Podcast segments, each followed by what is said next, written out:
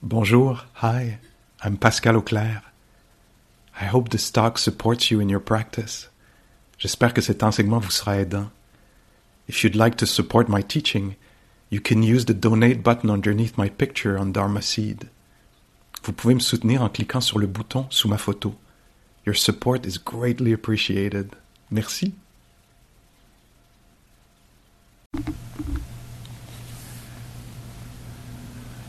Thank you.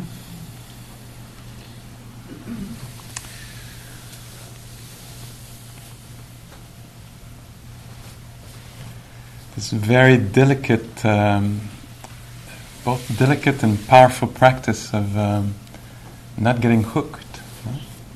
It's so easy to get hooked. A little train of thought, one thought starts a train, you know, and then yeah, we can go. And we're stabilizing presence here, where thoughts can arise, but we're not uh, entranced. We're aware. Oh, ideas are coming, and I'm here, here, here. And maybe moods or emotion lands, you know. I don't know, discouragement or hope or something, and we're keep saying, "Yeah, I'm here." While this is visiting, it's not like it's neutral and nothing's happening. I think it's alive. Or if it is neutral and nothing's happening, that's also a challenge. Here, staying here. It's very uh, kind of a yeah, quiet, delicate, very delicate work of not getting hooked, you know. And then there's a sensation in the leg, oh my God, if it gets more than that, you know. And we don't get hooked, you know. Or there's a judgment about self or the body or whatever, you know. And we stay sitting here, uh, yet in the middle of this reality although suddenly shame flashes by, you know, or confusion, still I remain visited by all these, these things, pulled maybe and pushed in some ways, but also in some ways um, grounded. So sometimes it, to do this it takes courage, sometimes it takes patience, sometimes it takes kindness, sometimes it takes a lot of humor you know, because you see all the movements. But you know, and these different qualities, they're not always the right. You know, at different times the, the the right one. Sometimes it's not time to have humor. it's not funny at all. You know, and sometimes yeah, it's time to have humor because it's deliriously funny. um, tons of uh, kindness, I think. I think that's maybe one of the conclusion I might reach. I'm reaching. It's going to take a tons and tons of uh, kindness for oneself, for life, you know, for the body, you know, misbehaving, not being the body that it should be, you know, in different ways. I imagine for all of us, or the mind, you know, being unruly, you know, tons of forgiveness and tenderness.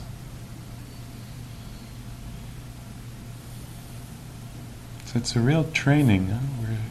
I, I like that I'm. I, I don't get over this that we either come together like this or sit at home in a corner somewhere and we actually train. It's possible to train the heart mind system. my God, if it was not possible, what a mess. You know? But it's actually possible, or that's certainly what this, these teachings say. You actually can train. It takes time, effort. It's confusing. It's not easy. But it's possible to make space. Make space. That's a way to talk about what we're doing. No? Make space for what's there. Oh, funk. I don't know if I'm using English well, but it's like it's funk. Funk in here. Funky, uh, you know, crooked. Uh, you know, it's not uh, easeful. It's diseased, you know. And can it be okay? Can it be okay for this moment? So learning to make a little space for this, so that um, that we find the middle way.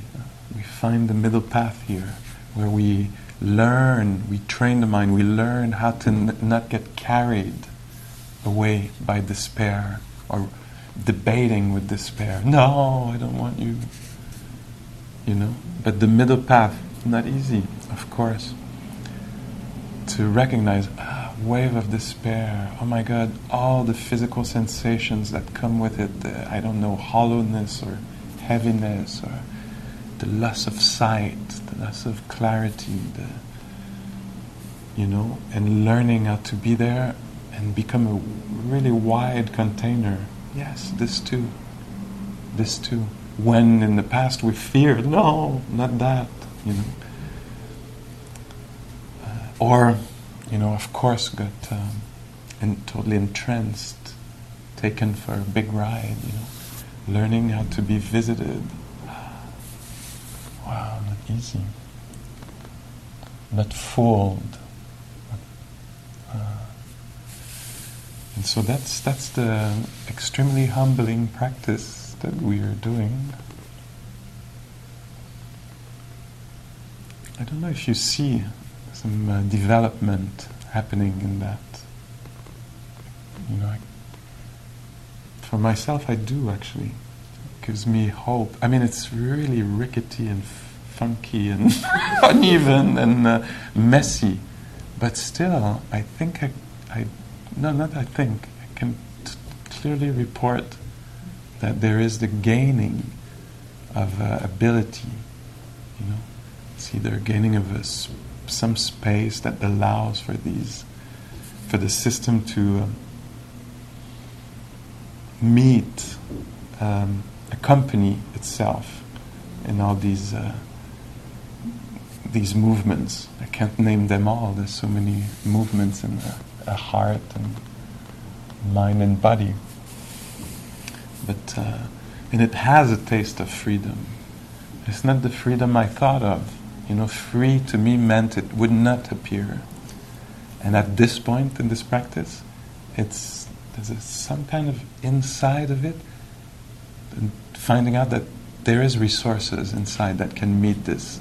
Again, sometimes courage, sometimes patience, sometimes uh, almost unconditional kindness, you know. And whoops, then it's gone. You know, the resources, the allies, the good qualities, they're gone. But then they reappear again. So that's a kind of one level of freedom, I think, that we can talk about, that can be developed. The capacity. Sometimes it's not uh, sometimes it's presented, it might be presented as uh, with the analogy of space, you know, the space that can contain the army or the butterfly or nothing. And sometimes the image is uh, the we talk about uh, pliability, malleability of mind and heart. So the capacity for the heart to adapt to different inner and outer circumstances, you know so that we're not like this, but more like okay, you know. That's the mind that stays responsive, although it's you know there's a arrow here and another one here and another one in the back, you know. Able to be there, able to be there. And so that's what we practice as we sit, uh, like this. And that's what we are invited to practice as we stand here and move about, go down the stairs. Every moment becoming an opportunity to train a stable uh, presence, stable um, in the sense also of time uh, that stays, remains there. So the abandoning of the departing mind that always departs and a fascination or another. You know, how we get fascinated by dread. You know, fascinated by self-hatred. Oh, yeah, what are you saying? I'm a piece of shit. Yeah. Let me follow this. I can't do anything else but follow this. It feels so true or, you know, vortex like. Take, and we're learning to say, no, thank you, no. Kindness, re-establishing kindness, care, hear, sounds, sensory awareness is what we learn to value. Yes, it says it's all going to end up really badly, you know. I could go in that direction, but I'm learning the skills of valuing traffic sounds for sanity, you know, to bring balance and stability in a mind that would be carried into despair or hope. Or, you know, here, here. And that a stable mind, that mind that can actually remain, that is uh, visited maybe, but um, not carried away by all these things. It might even be just discomfort in the body, not just that's something that can be extremely uh, intense and um, uh, yeah, uh, epic. And so, learn, learning, developing, uh, and learning to enjoy that stability, recognize it, honor it, invite it. That's pliability of mind also, that developed with practice, develops with practice, is the, the remembering stability, inviting it, and l- seeing that at different times where we wouldn't have been able to, we were able to invite it, and the malleability of the mind makes makes it, it responds. It's suggestible in a really good way. You can say, hey, maybe some calm here would be helpful. And because of training, it can come. And sometimes it doesn't. but sometimes, oh, usually I would not have thought about this as a possibility. Like the calming of the mind in this, these circumstances, inward or outward. And now I remember the possibility of calm and also can invite it, and some amount of it can come in the field and help, you know, understanding, vision, response. So by developing that stability of mind, we gain some freedom. Uh, and also, and that's an, a second level of freedom that I want to say a few words about. I talk about this often, but presenting it in this way today.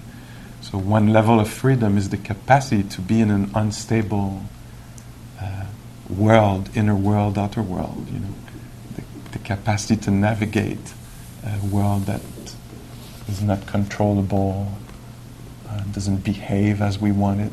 You know, so of course it's going to take a number of decades for sure to find our way into this.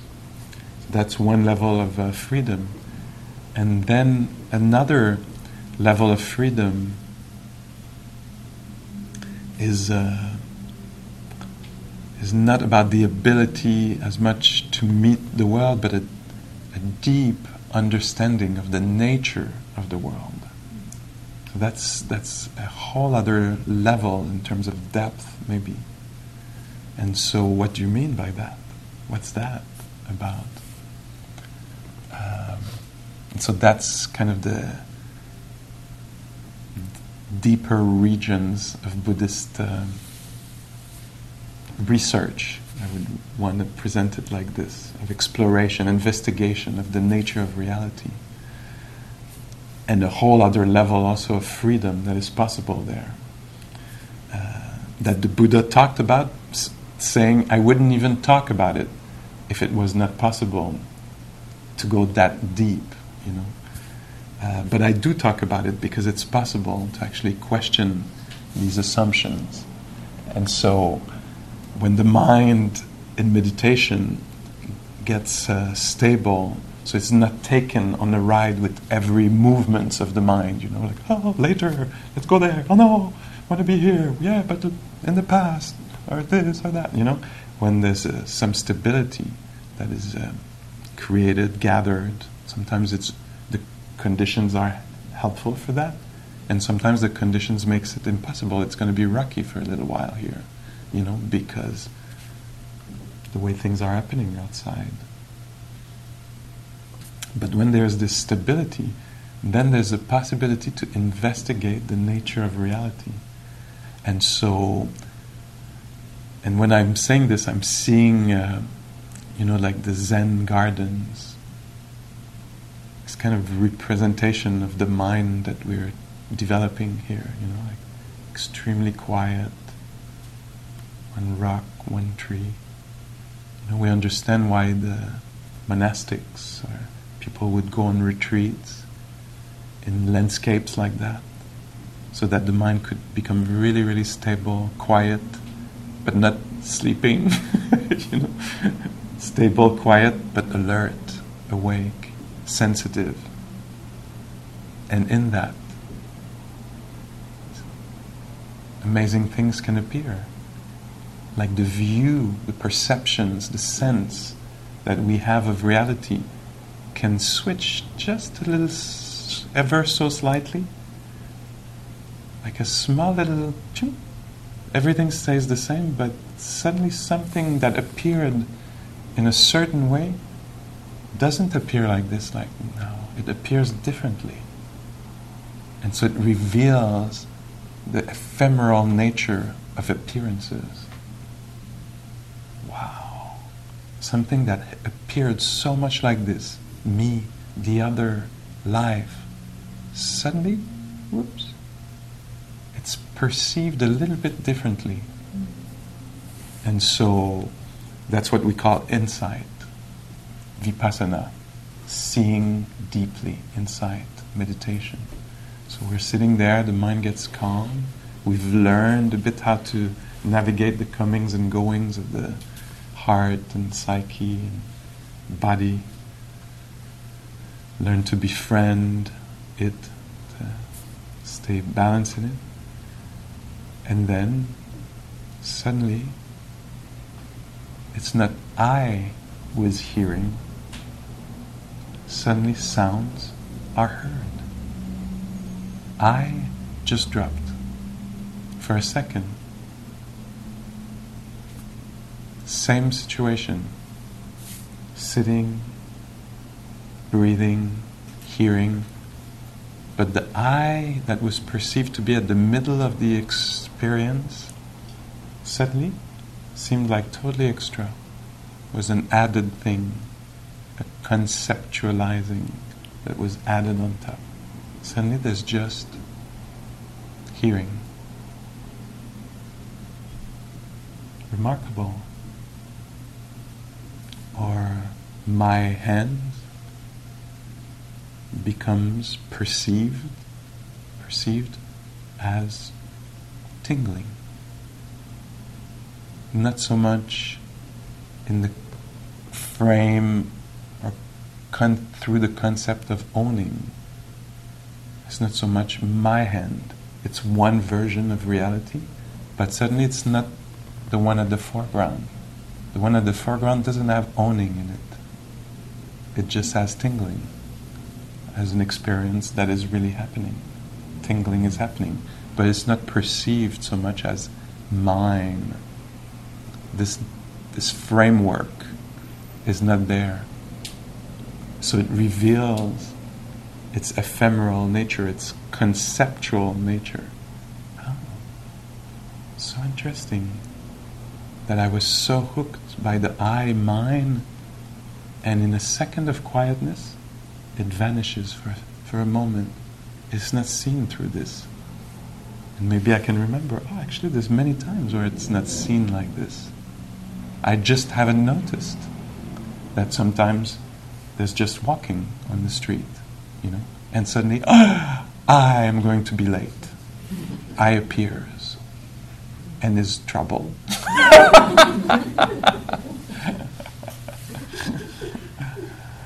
And so that's why here, partly why we want to quiet the mind and make it really alert, really attuned in a stable way, in a, with duration. Stay tuned in, really tuned in, so suddenly it can see the flickering nature of our perceptions, of our worldview, of our self view, you know. And that's known to be extremely liberating. It's not annihilation. Is that the right word in English? Something annihilation. Annihil. Anni- yeah, that word. Annihilation. I mean by that that it's not that we disappear and everything disappear and it's the big oh my god emptiness in the worst sense of it, you know. It's uh, and that's scary sometimes when we hear in Buddhist thought about emptiness. But emptiness maybe is more a better word might be fullness. Fullness of reality, but empty of the oppressing I view. You know. Suddenly there's just breathing. And so I falls away for a moment, and I and all the stressful questions that came with it. What's going to happen to I? No, it's gone, and it's totally fine. oh, good. And then it comes back, and when it comes back, maybe we have uh, more patience, care, love, a little humor. Oh, I don't want this. I does not want this. I has a strong opinion. and so this freedom, and that's that's a deep sense of freedom. You know, oh, I thought I was the body or owned the body, but there is a body. Oh, it feels like that, but it doesn't describe any I. You know?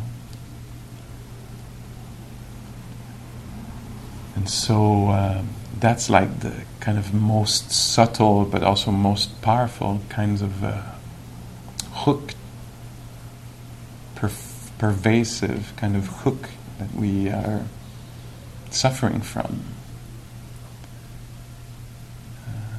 And so in this practice, the design of it is made to even question that, where no one has gone before and where no one is found or returns from.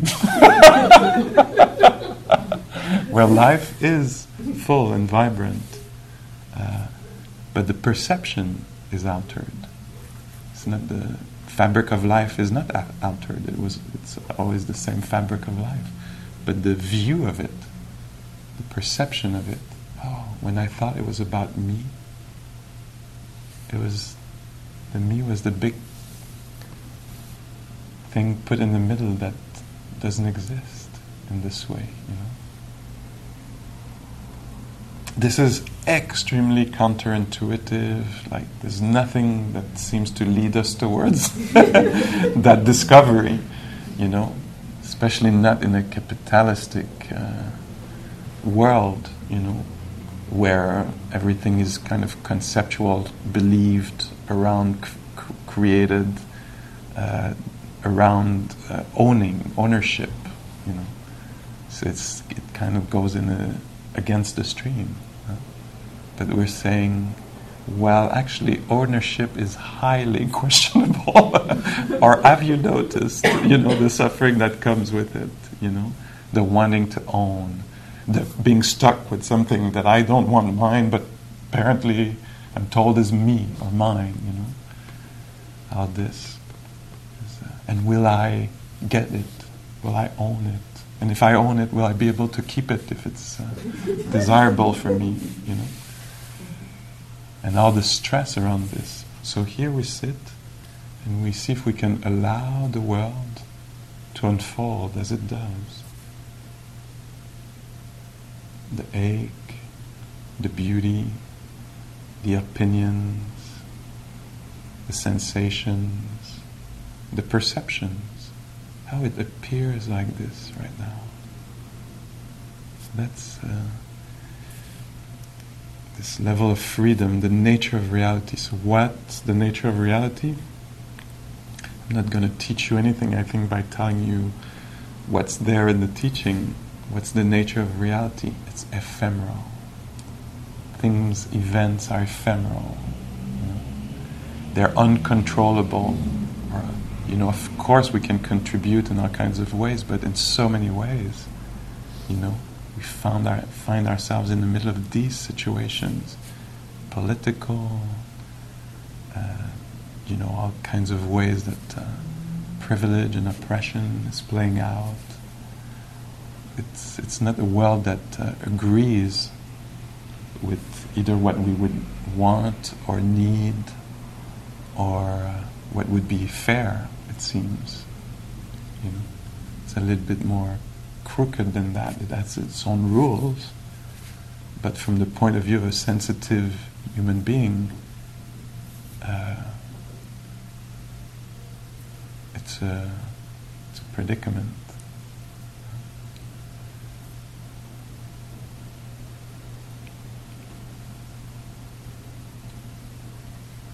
So we're invited here to question uh, this thing we do as when we identify, define ourselves by sense that is me or mine or I.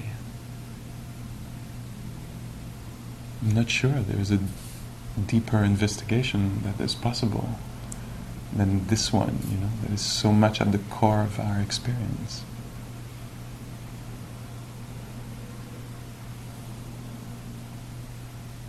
So, the nature of reality unstable, ephemeral, changing, uncontrollable, and not about the certain moi that I'm trying to define, trying to kind of uh, get the well together version that will be well functioning, you know.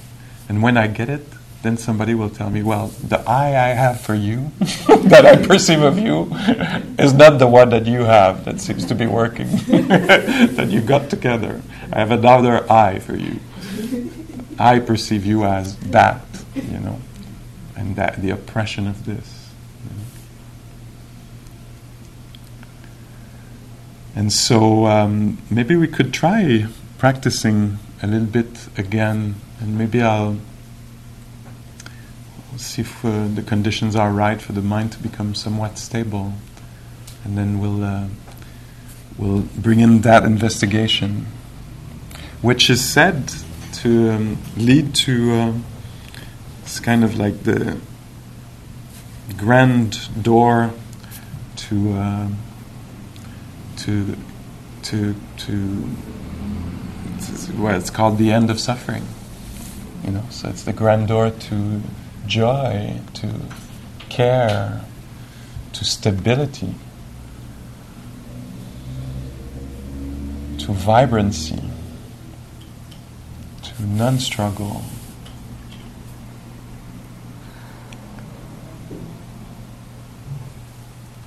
But we cannot make it happen in some ways.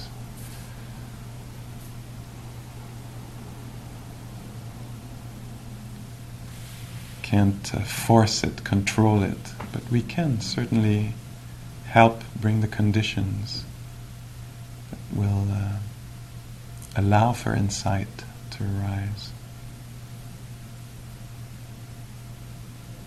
So, what are these conditions? A mind that is uh, full of presence, mindful alert, but not in a stressful, like uh, vigilant.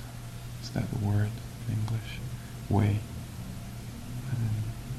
Not in a tight way, not in a scared way, in a curious way, if possible, in a friendly way.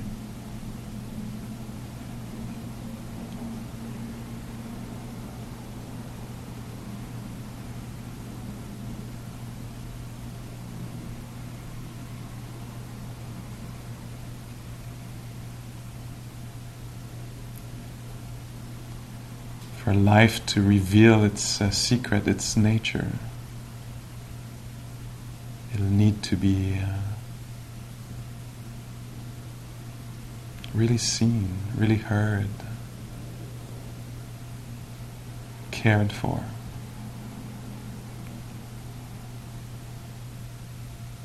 So we sit here and we care about this life, the one that could be or should be but this one here.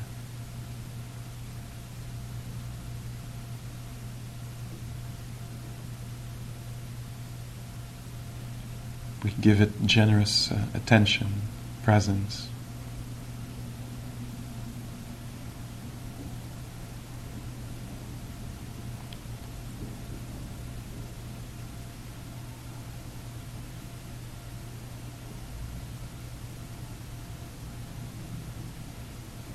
Sympathize with it, get acquainted with it.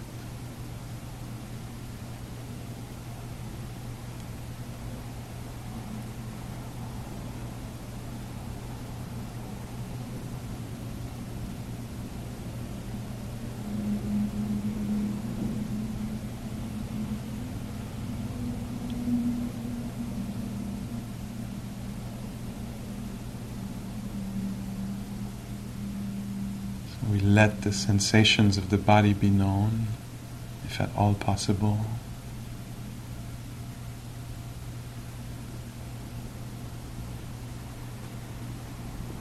Let the sounds be heard.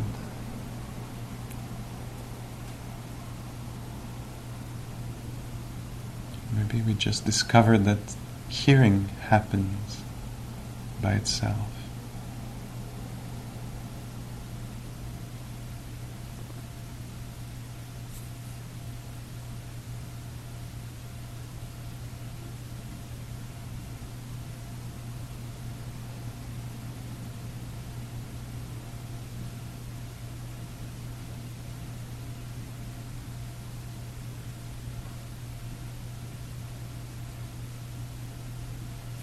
The investigation might happen through a question, a question that uh,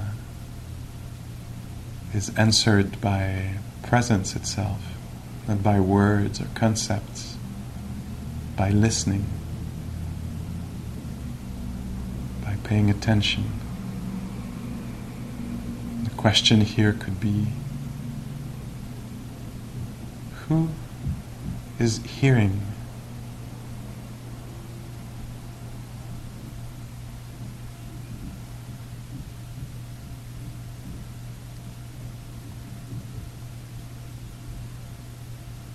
Is it possible to meet this I who is hearing, hearing? Who is hearing?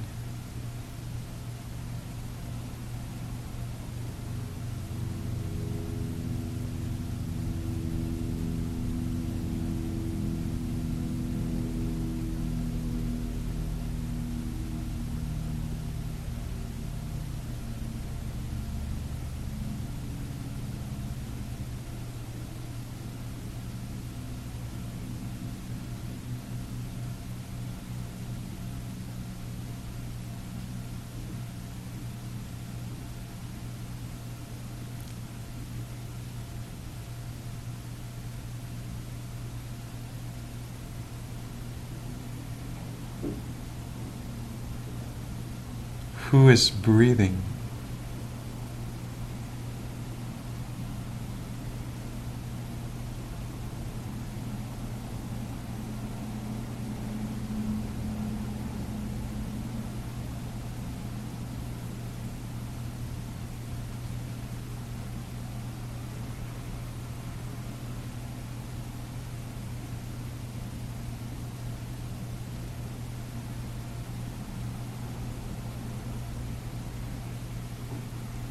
You might discover that breathing is happening by itself, naturally.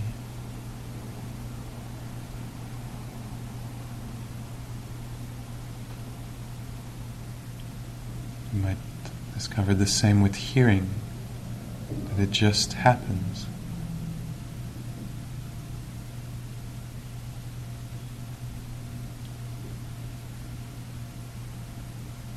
by itself, no doing, nobody doing the hearing.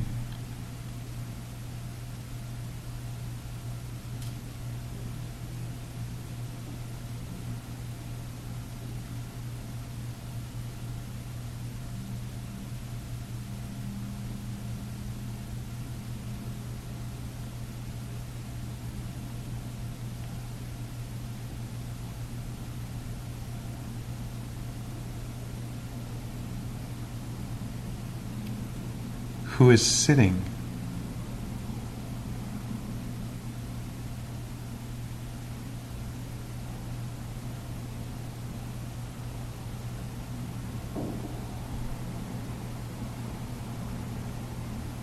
Maybe a representation of self comes up, an image of little me sitting. That's just an image, it's a representation.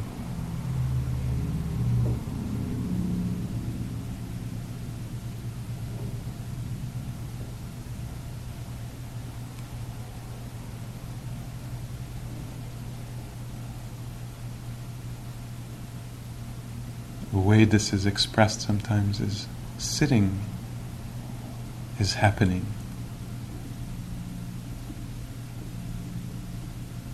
Hearing is happening.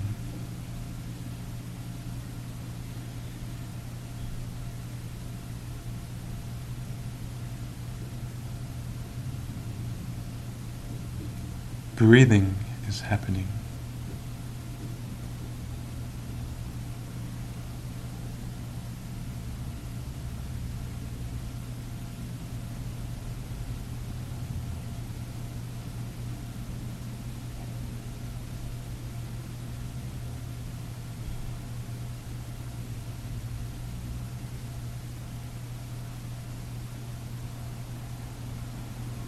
Mindfulness is present, where the mind is scattered.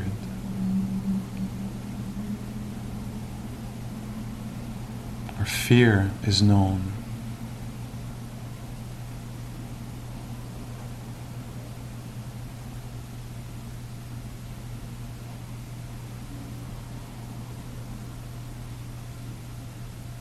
quietness is known.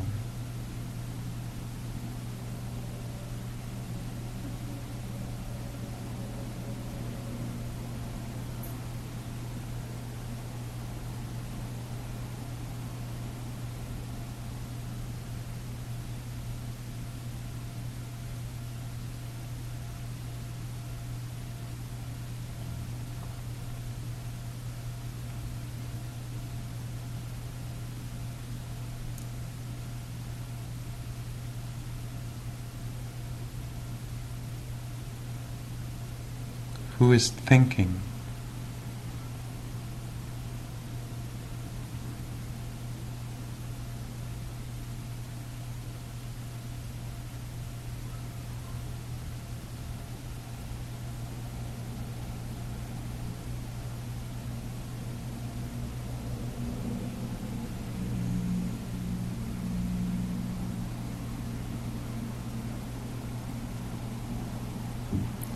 Sometimes desire for something else is doing the thinking. Sometimes impatience is doing the thinking. Sometimes benevolence or agitation is speaking.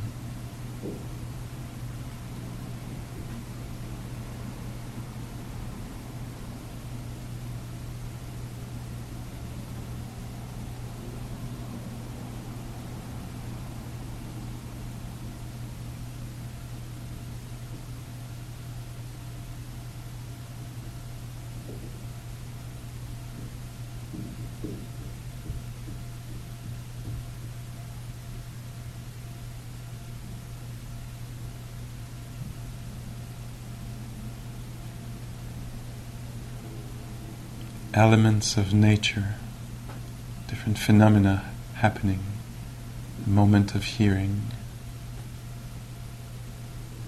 ephemeral, gone, moment of uh, sensing the belly rising, for example, an ephemeral event, an ephemeral moment of knowing gone.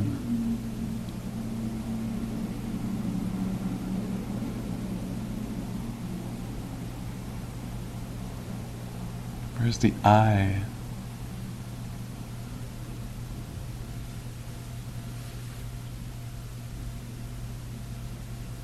Does it go with the moment of hearing, the moment of sensing, the moment of thinking?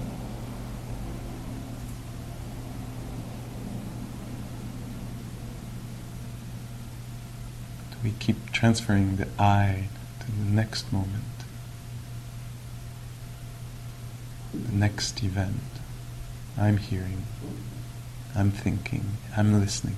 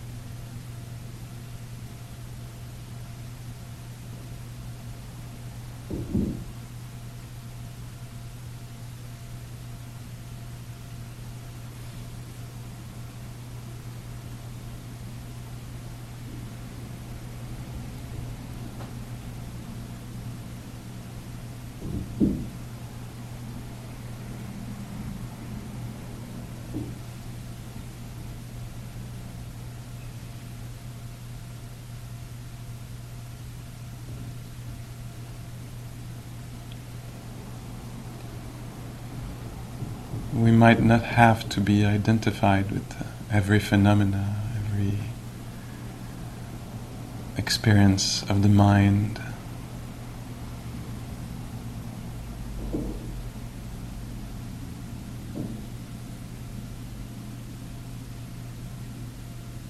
Every despair is despairing,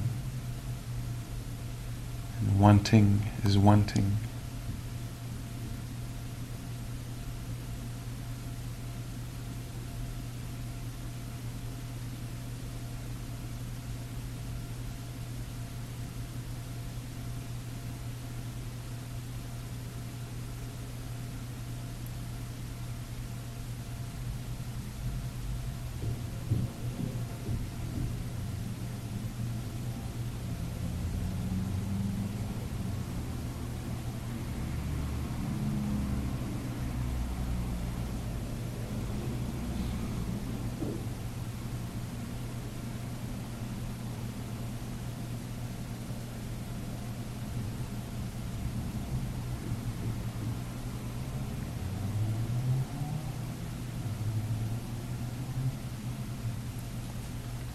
If you want to, if your eyes are closed and you want to open your eyes for the last few moments here, and just notice that once the eyes the, are open, sight happens, spontaneous. You can think I'm seeing, but sight happens spontaneously. It's natural.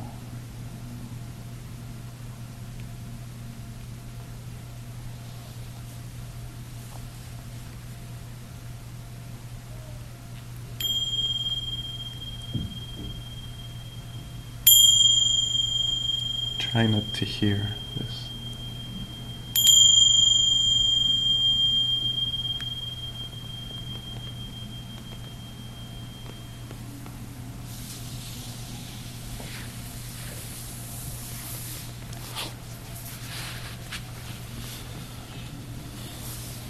The Buddha has this uh, exchange with uh, Bahiya, this very famous uh, sutra, famous exchange. Intriguing, kind of, uh, in line with what I'm talking about. He says to um, it's just, so uh, Bahiya. The story goes. I don't know if you know the story. Bahiya, He thinks he's, he's awake because maybe he has the, that first level of freedom that I talk about, which is mind. He's able to uh, allow for thoughts to be there, or no thoughts to be there, or anger to be there, and he stays kind of stable with his values and integrity, you know. And while all the life is happening, he's like, wow, pretty far out, you know. All things are happening, but the mind is still steadily caring. You know, that's qu- quite beautiful. Beautiful mind, heart. And so he thinks he's awake. He thinks he's done his job. And so a good friend, or maybe a foe, somebody comes and says to Bahiya, "Actually, I don't think you're awake. You know, but you're very, very, very wise, very wise. But I don't think you're totally awake. I think there's still some uh, misunderstanding in your mind. But there is one being, the Buddha, he's called, and he's wandering around." this area. You know, you might find him in the forest or by a river or in a city sometimes. But you should find him because he's known to be awake, fully awake. And so Bahiya starts on a quest to find the Buddha and apparently walks, I don't know if it's 700 miles or kilometers. But then he does find the Buddha, but just at the moment of um, alms rounds. So the Buddha eats only once a day, like around 11:30 or something. It's time to go for the uh, to go around with the begging bowl to uh, to get this one meal. And at the moment where Bahiya finds him, Bahiya said, "Please give me a teaching. You know, I'm, I've been told you're extremely wise. I humbly ask for you to tell me something that I might help me. You know, in my quest for freeing the heart. You know." And the Buddha says, "Beautiful Bahiya, beautiful." let me go get my food and we'll talk after.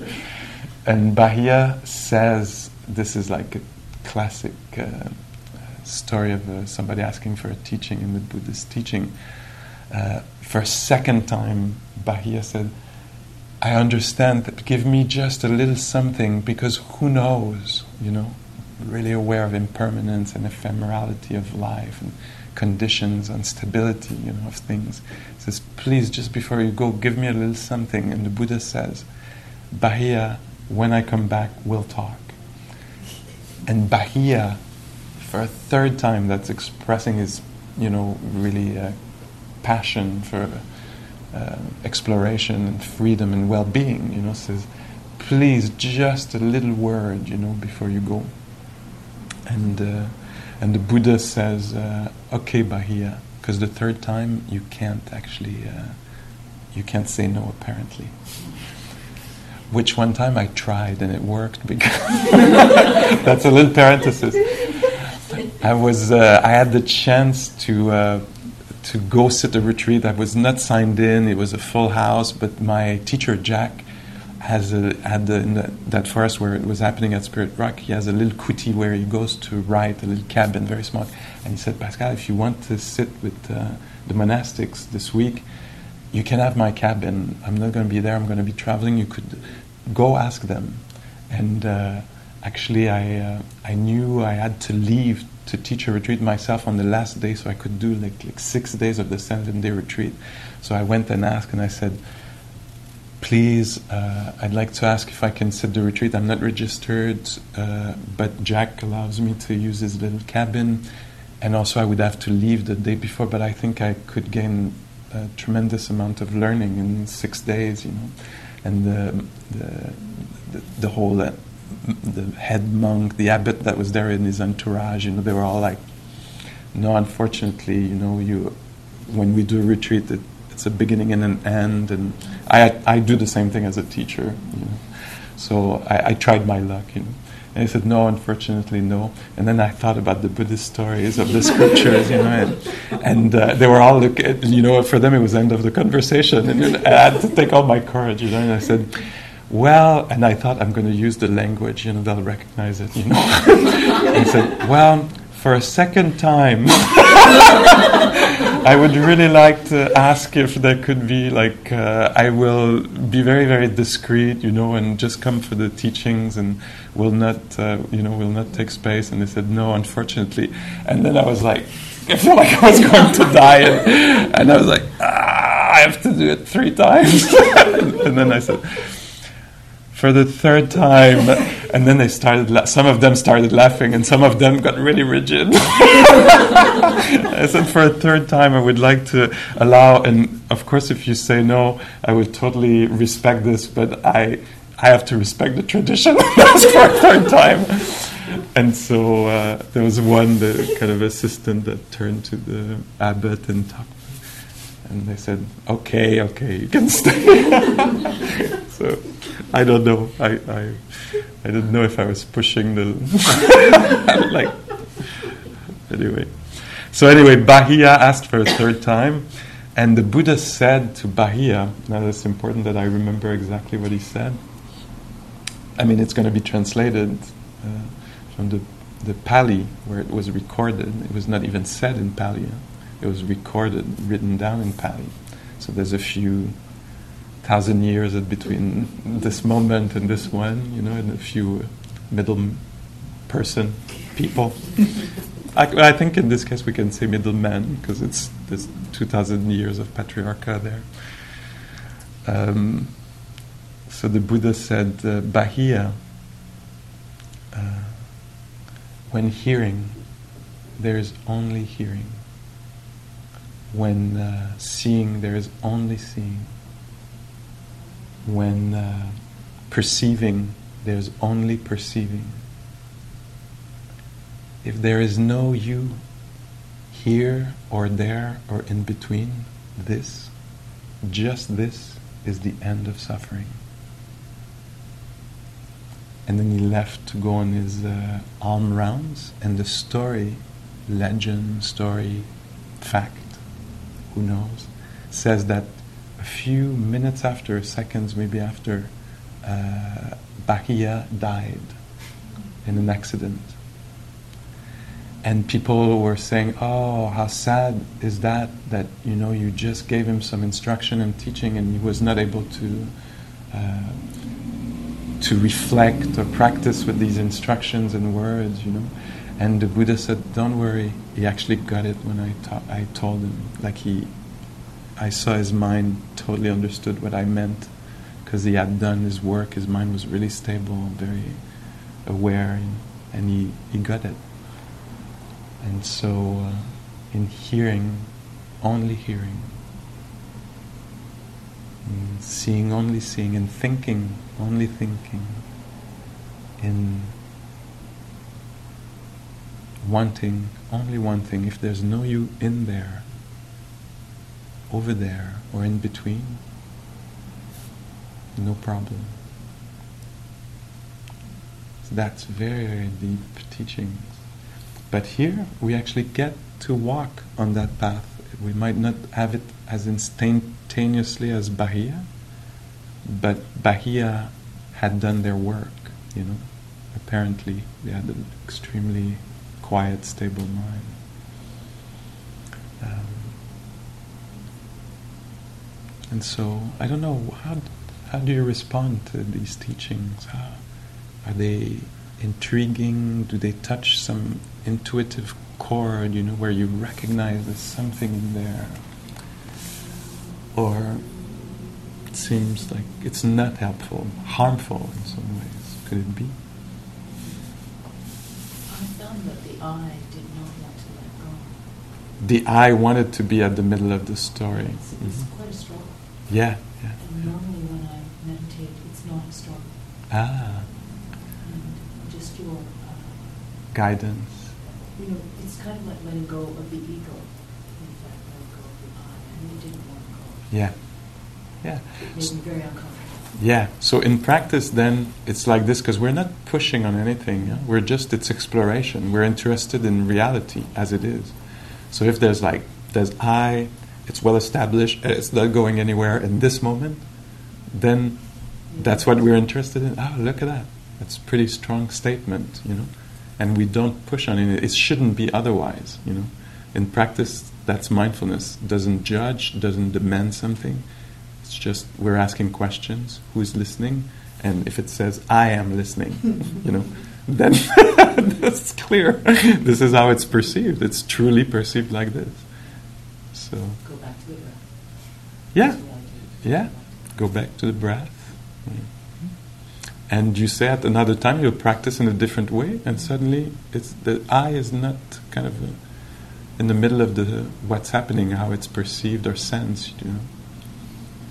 So it, still, it shows its flickering nature.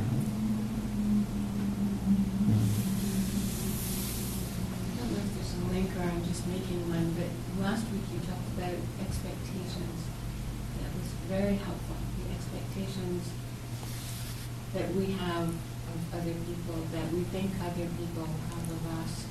Yeah. And that stabilizes the I. If we get caught up in those expectations. Expectation. That's what I'm. And the suffering? What it stabilizes the, f- the It suffering. the I. Yeah. I wonder if if you could just say something more. A link between the two. The Mhm. expectations, because I sort of remember it was extremely helpful to see, um, yeah, how can we let go of even their expectations of us, or Yeah. our expectations for ourselves, and I think all that reinforces Yeah. the I. No, I think you're right. It's all touching on the clinging of an I, an I for myself or for another. And so how, and I being in the teaching, this how the the the, the misunderstanding around it creates suffering. So it's very, very essentially linked to distress, suffering, you know.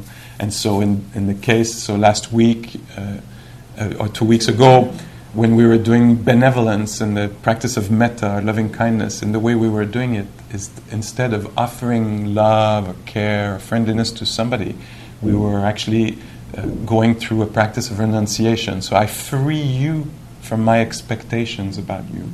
I free you from my fascination, idealization, projection, demands, you know. I free you. And then we would be doing, I, for a moment, I free myself from your ideas. You, you, this person or that person, or you, society. You know, I free you from what you put on me. Uh, gender wise or however else wise, you know. And so experiencing uh, benevolence through renunciation of uh, I making, you know, I should be like this. I free myself from my own expectations, demands about myself. I should be much better than I am. I should be further along. I should be more efficient. I should be more loving. I free myself from that uh, judgment, im- im- injunction, im- imposition, you know. And so, yeah, that's a, a way to release the notion of I that hurts. So there's a there's a concept, there's a creation of concept. Something is created in the mind. A I, I might have a I that a, a better I than me. You know, a better Pascal. So there's a I in me that I believe in. It's a better version. It should be there. So, and I live with that concept, you know, struggling with that ideation. And so I free myself from that idealization, idealized version of uh, this I, this ver- you know, of moi. I free myself from it. So it's another kind of maybe skillful way, uh, if it works, you know, to release the eyeing, you know. And with the eyeing goes the youing, you know. He's like this, they're like this, they've always been like this, you know. All that, like I free you, or they, plural, they, these, that kind of people. I free you from the solidifying, you know, the reification. Is that the word? To reify, like make a thing out of s- something alive, dynamic in movement. So I free myself from even like how could I? I free myself from from my limited view of the, you know, separate I, separate and against the world, you know, that has to survive in the Or world. being aware that it's the I that's doing this expectation. Yeah, yeah, It's not, it's Isn't that- I doing it. yeah, yeah. It's confusion, it's ignorance, delusion. Yeah, that's doing all this. Oh la la! That's a full plate. That should be a rich week. okay, so let's maybe just take a minute to let the words uh, dissolve a little bit and just see what's there, naturally present. And can there be uh, some tenderness around it, whatever is there, some appreciation if it's uh, easeful or beautiful or full, and some compassion if it's, you know, uh, afflictive in some ways, disturbing.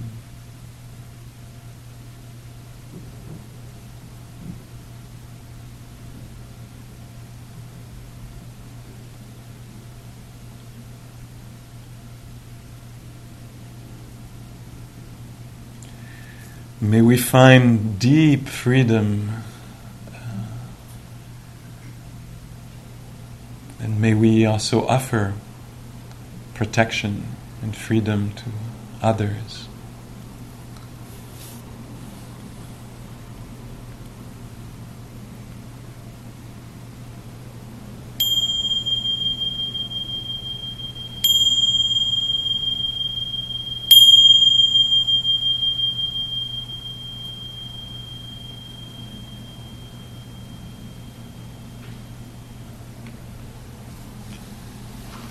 Okay, thank you. That's the form it took today. And it's gone or going. Okay, see you in two weeks, huh? Thank you very much. Thank you. Oh, and thank you, of course, for the sustenance there for the center and ah. I. Is, do you know, or is there anybody coming like in spring? In Spain? In spring. Ah, sorry. Uh, as we had, you know, like uh, Rick Hanson coming. Oh yeah, no, I don't think there's uh, such an event right now that is uh, planned with uh, True North Insight. Not that I'm aware of. No. Yeah, you liked these. I, I don't like. You yes, I love it. It's, it's more than liking. Yeah. Uh, for me, it, uh, it is like some kind of stone which is given or whatever. That, that's Yeah. not how, how it is called. But it is something which to look forward to. Like, uh, you know, yesterday I'm a beginner. And I'm just more than a little bit than a year just starting to Yeah. touch. So, um, so I find that we, this space, needs yeah, this kind of masters coming because books are fantastic. But when you actually, I don't want to talk like that. Well, I find uh, in my experience that uh, it gives, but it is again mine, mine experience, Uh-huh. that it